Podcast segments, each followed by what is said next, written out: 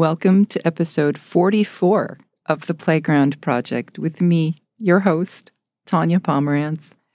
As usual, I'm just so thrilled you're joining my fabulous mystery guest and me on the playground today. Switching it up a little bit, if you are listening to the podcast and we are not yet connected on LinkedIn, please reach out and say hi. I'd love to connect. In fact, on all sorts of social media, to be honest. And in the doghouse today, we are shining the spotlight on the rescue organization Dogs in Brazil. It's a street dog rescue focusing on extreme hard luck cases, healing and rehabilitation, and finding homes with loving families across the globe. In 2019, they expanded to include cats, two cattle, and two horses. Founders Jan and Carlos Cabral have been rescuing Brazilian street dogs since 2001 with their own funds. Dogs in Brazil was born after the catastrophic Rio de Janeiro mudslides in 2011, when the region was devastated and their livelihood lost. Today, Dogs in Brazil is solely supported by the generous donations from global supporters who share their ideals that every life is worth saving. Why Brazil, you may ask? Because that is where this week's fabulous mystery guest hails from. Welcome to the playground, Leonardo Ferreira di Pietra. Welcome, Leonardo. It is such a pleasure to have you join me, join us on the playground today. And just to give context, because the listener knows context is really important, you and I met each other a few years ago when you were a mentee in the FIN, which stands for Federal Internship for Newcomers program. And I was a FIN mentorship facilitator with OCISO. And from the moment, and I, I'm sure I've told you this before, from the moment that you and I connected, I just had this this feeling of connection with you. I have liked you from the get go, and for ha- to have you uh, hanging out with me on the playground today is very very special. And I'm going to read your about section because again, mm-hmm. I'm a big fan of yours. You are a fabulous mystery guest. And your LinkedIn about section says, an internationally trained professional, known for my sense of teamwork and commitment to the workplace vision. I am constantly decodifying what ikigai, which is a Japanese word meaning a reason for being, means to me. Following my master's degree in public administration, I became passionate about how to combine my legal education with policy development and analysis in environmental matters. Welcome, welcome, welcome, Leonardo. Thank you very much, Tanya. It's uh, well, these warm, welcoming words are really like uh, I, I, cannot say the word exactly because it's so uplifting. I think. Thank you very much, and uh, yeah, it, it's it's it's a nice opportunity to be here and chat with you about my professional career, my day today, how how I'm working, and how things evolved since I started working. And thanks for the the words uh, of mystery. It's not too mysterious, but still, you have to keep some things to yourself, right? I love every, I love saying my fabulous mystery guest. And I feel like one day I'm going to say why I say that. But I'm not going to say that today. Um, maybe I'll leave that for the episode 50. um, a little bit of mystery right there. And so, yeah, this is all about pivoting, purpose, plan, and pivot. So, question for you Where did you grow up? And what was high school like for you? Yeah, so this is uh, an interesting question, like describing my career since I started studying actually in South America. So I studied in more specifically in the big country, Brazil. And I lived in a big city, which was 2 million people in my hometown. And that was the environment where I grew up and high school. That's where I attended high school. It is it all happened in the 80s and 90s. So it's pretty much what used to be around the world as a medium. You, you can quite maybe picture how uh, high school was there at that time. But uh, the difference, in my opinion, was that in that environment in Brazil, there was a big delay in technologies and best practice in education. So what that means is that despite the all the technologies and everything that was happening in other countries, we still were way behind in terms of catching up and and getting uh, the best practice in in education. Despite that delay, I can say that I received a very thoughtful education. It was really like, for me, like a gift that my parents were able to provide me. Mm. And not only for the content of what I received in, in high school, but uh, like, uh, like high school was really focused on a human development when I attended and where specifically the school that I attended. So at the end, I think as a consequence of and, and as a good consequence of that, I, I'm really high on humanities and I really like the human sciences, specifically philosophy. So these things is, they are pretty much like what I inherited from my high school education. Hmm. And so here, here's just a question. Is it a typical uh, a four year experience or is it longer than that or shorter? It is a longer experience because it starts uh, I would say seven seven years. Mm. Yeah, high school is seven years in Brazil because you have to take three years of like between high school and whatever next step would be. But this three years is considered like a preparation for the the following steps. Mm. And so when you graduated, mm-hmm. did you know what you were going to do in your life?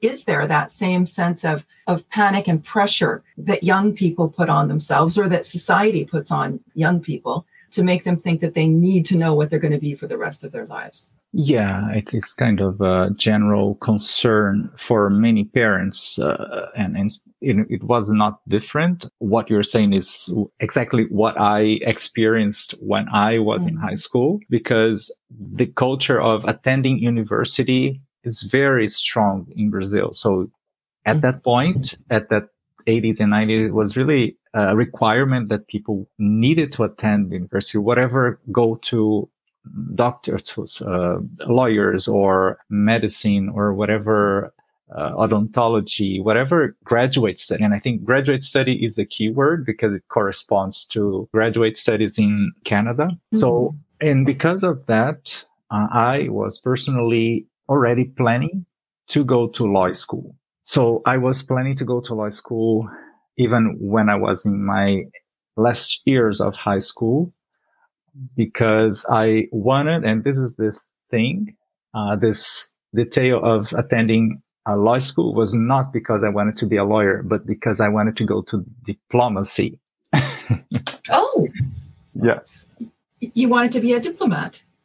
Yeah that was my, um, I would say, my main objective in high school. I wanted to be a diplomat. And in order to be a diplomat, you would have to have a graduate diploma. Hmm. So because graduate could be uh, law school, I decided to go to law school.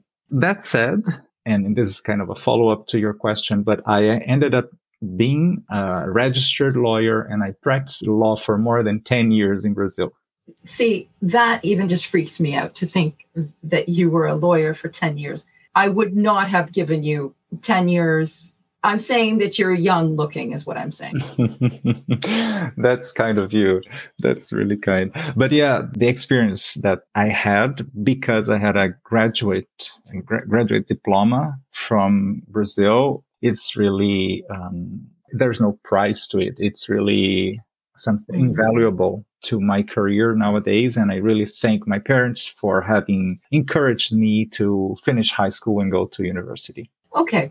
Question What about the people who aren't academically inclined?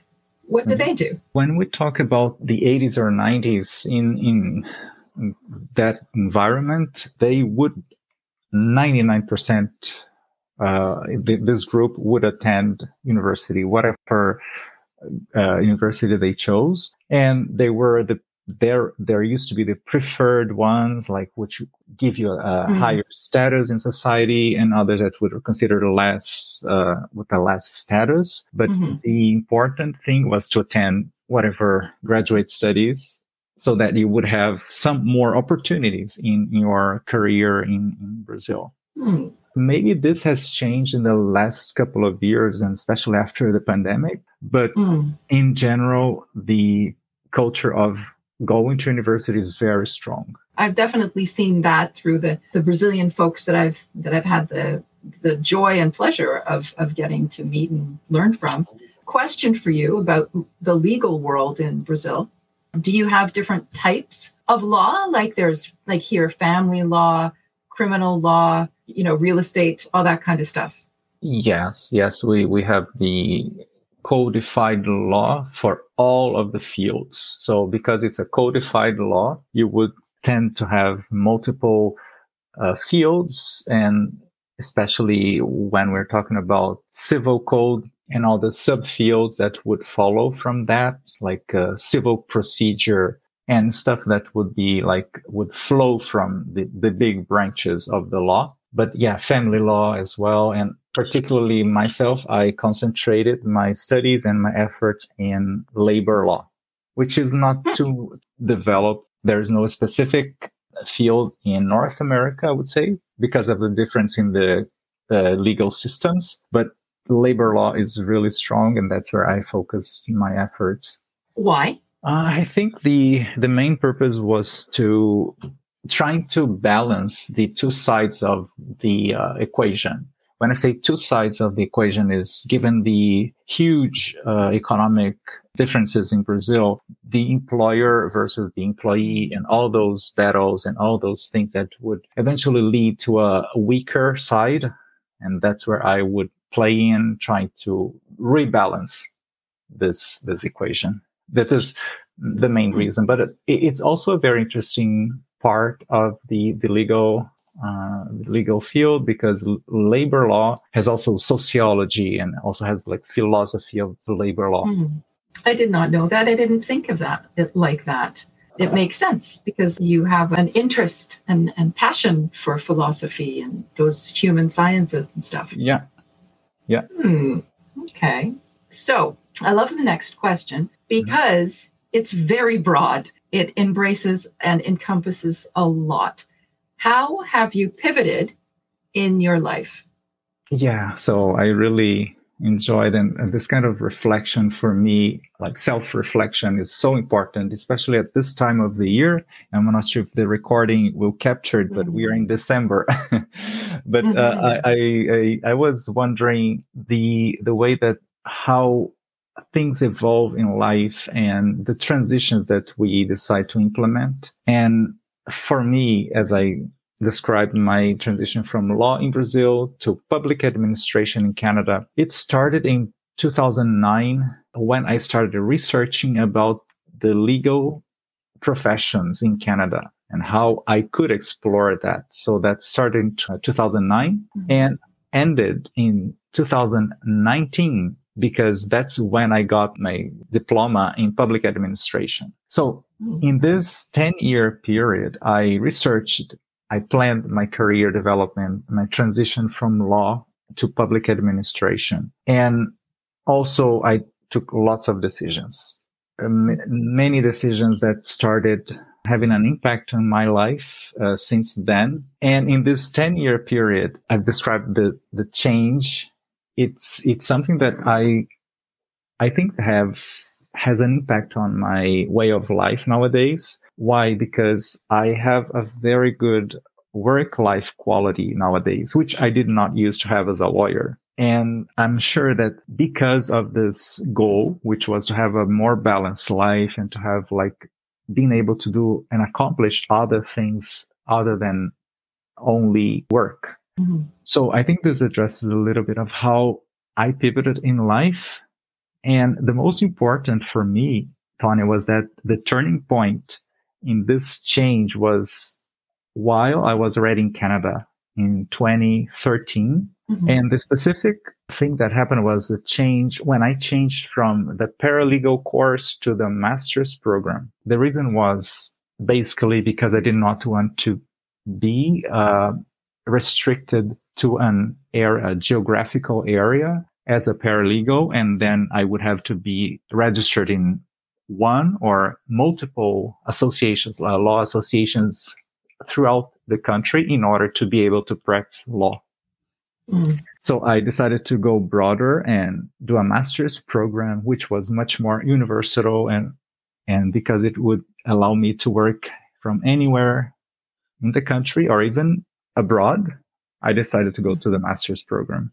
Okay. Now, I think that people might be wondering how you found yourself uh, moving from the, the lovely and, and warm climates in Brazil mm-hmm. to the rather typically much colder in wintertime climate of of Ottawa. Yeah, that's the that's a big pivot as well. And to be honest, in all when we're talking about this time of the year, which is typically white Christmas, mm-hmm. and unfortunately we're having less white christmas as we go but that's the dream i would say the dream of any brazilians who are living in the uh, hot weather in december and christmas is hot so we have all the hot weather you can go to the beach at this time of the year but we're mm-hmm. always dreaming and it was kind of something that we had in our stories as a child, we have always the white Christmas and we have all of these, uh, these things. And I think that, uh, it was really something that was within my brain from an early mm. uh, child until my teenage years and into my adult life to experience all of these seasons. And it might sound a bit, I would say, childlike to think of this and just live all of the four seasons of the year. I appreciate that. I don't think it sounds childlike. I think it sounds whimsical. And, and quite a few people have said that, that, you know, one of the reasons that they've chosen to come to Canada is because they wanted to experience all of those different seasons. And so it's, I've definitely heard that before. But okay, I'm always intrigued by why people make the decision to come to the Ottawa area and and not go, for instance, to Vancouver or down to the states. Yeah. So the the reason was probably um, linked to the my career choices because as I had already planned before, I was going into the public administration and what city would have the best opportunities for public hmm. administrations, mm. Ottawa, Gatineau. So Ottawa, Gatineau, the national capital region was really the one that w- myself, I had already planned as my target to just settle in. And that's where I actually ended up uh, landing and doing my landing when I arrived and have ever since lived here. I love that. But you also pivoted because you, when you got here, you eventually got into the Fin program. Yeah. That's a big deal.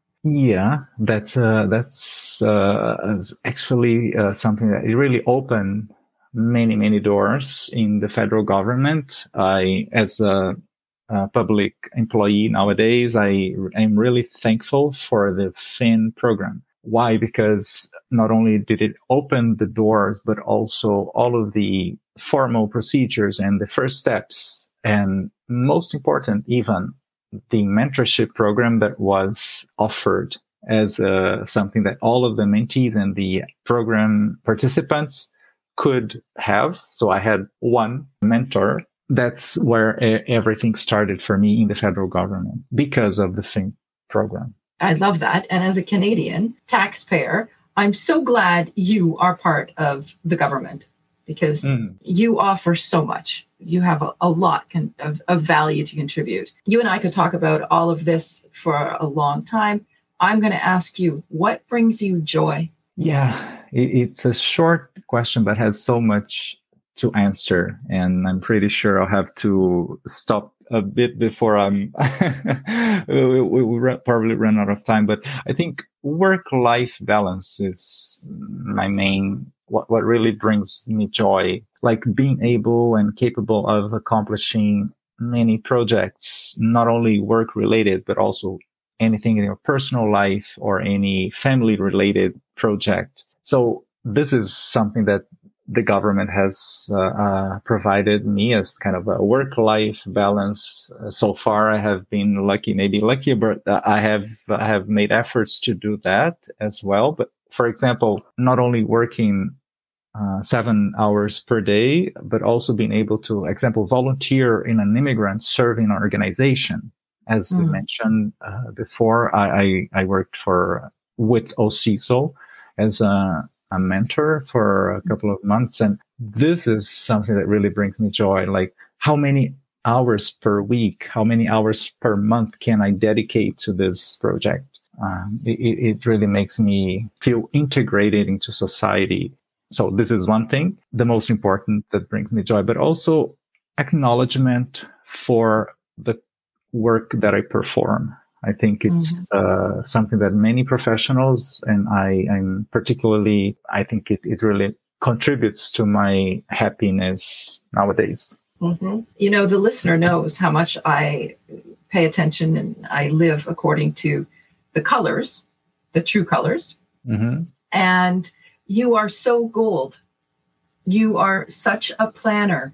I have so mm-hmm. much admiration for your ability to be to be able to look at that 10 years and create and set a goal for yourself and take the time that you need that you needed to achieve it mm-hmm. i think that's so cool well thank you for the compliment and and it's actually something that it, it's it's a just a, a feedback for me as you were speaking. And in my brain, this sounds really as a, a feedback that people may or may not be able to say, like you're saying, but others on the other side, less as me as a newcomer, would think that it's impossible to do what I have accomplished in 10 years, but it is possible. And as you're saying, it is something that takes planning, effort, but it's really worth it. But thank you again, Tanya. Hmm. So, okay. So the work life balance and the volunteering. And you know, I am childlike, I am whimsical and silly. When it comes to, I don't know, I just look out into the world and and try to bring joy into it. It's a pretty dismal kind of place right now with a lot of pain and suffering. You know, I find joy in the most ridiculous of places. Like, you know, when you're parking and there's a pull through parking spot, which means that you don't have to back up and you can just like pull through and then go straight out. I love those. I love pull throughs. What about you? What's one of the most like silly kind of things that brings you joy? Hmm, that's a good question. I think when I'm you know driving to work and I listen to my favorite song, uh, and and which it, is Oh, I would say many of Madonna songs. many of them. I wouldn't name one, but yeah, because why? Because it just brings me uh, back good memories from my teenage years in Brazil and like th- those uh, innocent years uh, of mm-hmm. of what you would consider your world to be, and it and I think it just brings me back and gives me uh, like a warm feeling inside that mm-hmm. uh, things are on their track. Hmm. Um, and this is one example. I cannot think of another one at this point. I'm looking up and trying to. but you know what? I know exactly how the how you feel about that because when I'm hearing one particular, well, pretty much any Springsteen song, mm. but when I think "Racing in the Street," when I don't know, there's just the the riff, like the opening bars. It's just when I hear it, it's like, oh, all right, everything's right in the world now. Yeah. Like it's just this, it's a one, it's a wonderful feeling. So now this, I love for you especially. I really am intrigued by where you're going to take this. Hmm. What advice would you give your younger self, or or maybe uh, just other random younger people? Mm-hmm. I would need to think uh, like many many aspects or uh, elements of it, but uh, I would say in general the advice would be just plan plan. I would say a bit of planning. It, mm-hmm. it what takes you a longer way. and and I think based on my 20 plus years of work experience, it's it including my Brazilian experience, my Canadian experience. Uh, this is just something that I would say, Leonardo, you are a young professional. Just plan your career. That's what will lead you to a better place. Why? Because it really involves like milestones and the outputs. What are the results that you want? What do you want to get out of each of your work experiences. It should definitely not be just uh, time wasted. It should be something that you want to be proud of when you accomplish. One mm-hmm. example I've I've just remembered this from my teenage years, young adult actually. When I started university, I worked for two months in a hotel, in a like five star hotel, as in the reception as a reception clerk. Mm-hmm and it was actually my first work experience, like in, in like a formal, a formal uh, with a formal contract and so and so. But it's something that it was not planned at all. It was just a random experience, but I still have good memories of it. So I think planning is one aspect of it. And nowadays, uh, if uh, I were in the job market and if I were to recommend or make any kind of suggestion, I would say that a career in information technology, I would definitely go for one career in this big world that is called IT, but even more challenging nowadays is artificial intelligence. So mm-hmm. I would mm-hmm. strongly recommend myself as a young professional to go into artificial intelligence. Hmm. Interesting. Interesting. Now, when you said plan, I wrote, Those who fail to plan, plan to fail. Have you heard that expression? Uh, no. And mm-hmm. It's, uh, is it someone or a quote from like uh, any kind of, uh, I haven't heard. Where, where is that? It is, it is a quote from somebody famous. I do not know off the top of my head. I will put it down in the show notes. I will do the research and find out who said it. I really like it mm-hmm. because I think it was an entrepreneur who said that. I and I also like the idea of IT and drilling it down to artificial intelligence.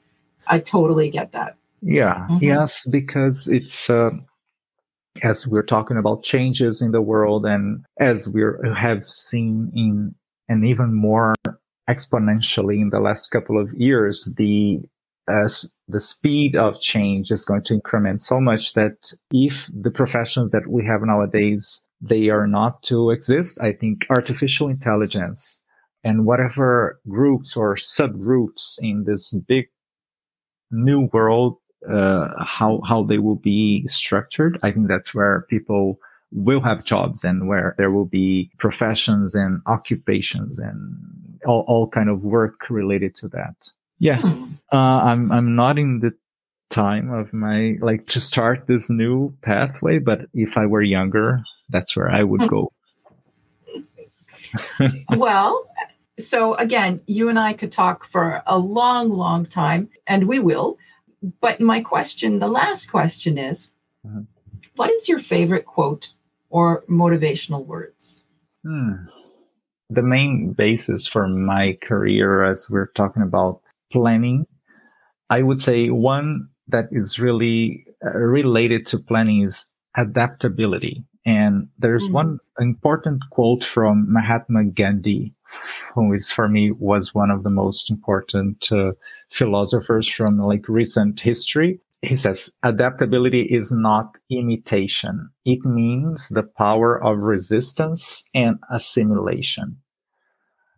So if we're talking about planning being able to adapt to new situations as a mentee or as a mentor, we're always interacting with people and this kind of interactions, they will lead you to capture and keep the words or feelings or reactions from your persons that you're interacting with. But it is important to keep the good ones, the positive ones. This is mm-hmm. why it means that you need to resist to the bad ones and readapt whatever the person said or the person how the person reacted to your own world and being able to re signify it to yourself. That's what this quote means to me. It makes me think of the idea of unlearning something. If it isn't, you know, suitable for you, if it's not if it's not a good fit for for you or if, if it's not a good fit for where we are in the world now we need to as a society kind of unlearn the things that we've grown up with or that have been around for decades or hundreds of years or whatever.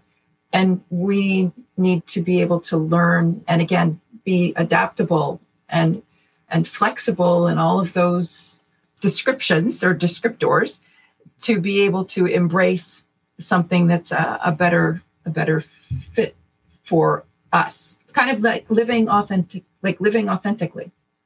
Absolutely tonya i think the, the your words really describe this very complex i would say even uh, like a very sophisticated uh, mental scheme that I, I, had i had tried to yeah. So you have really like done the job of simplifying the very complex philosophical system. Congrats. You're very sweet. Uh, because I was just trying to, I was just trying to m- make that kind of accessible to my brain because A, I like Gandhi, and which makes me think, what other philosophers do you okay there's i i have to tell you my favorite uh, emperor is marcus aurelius. He was a stoic.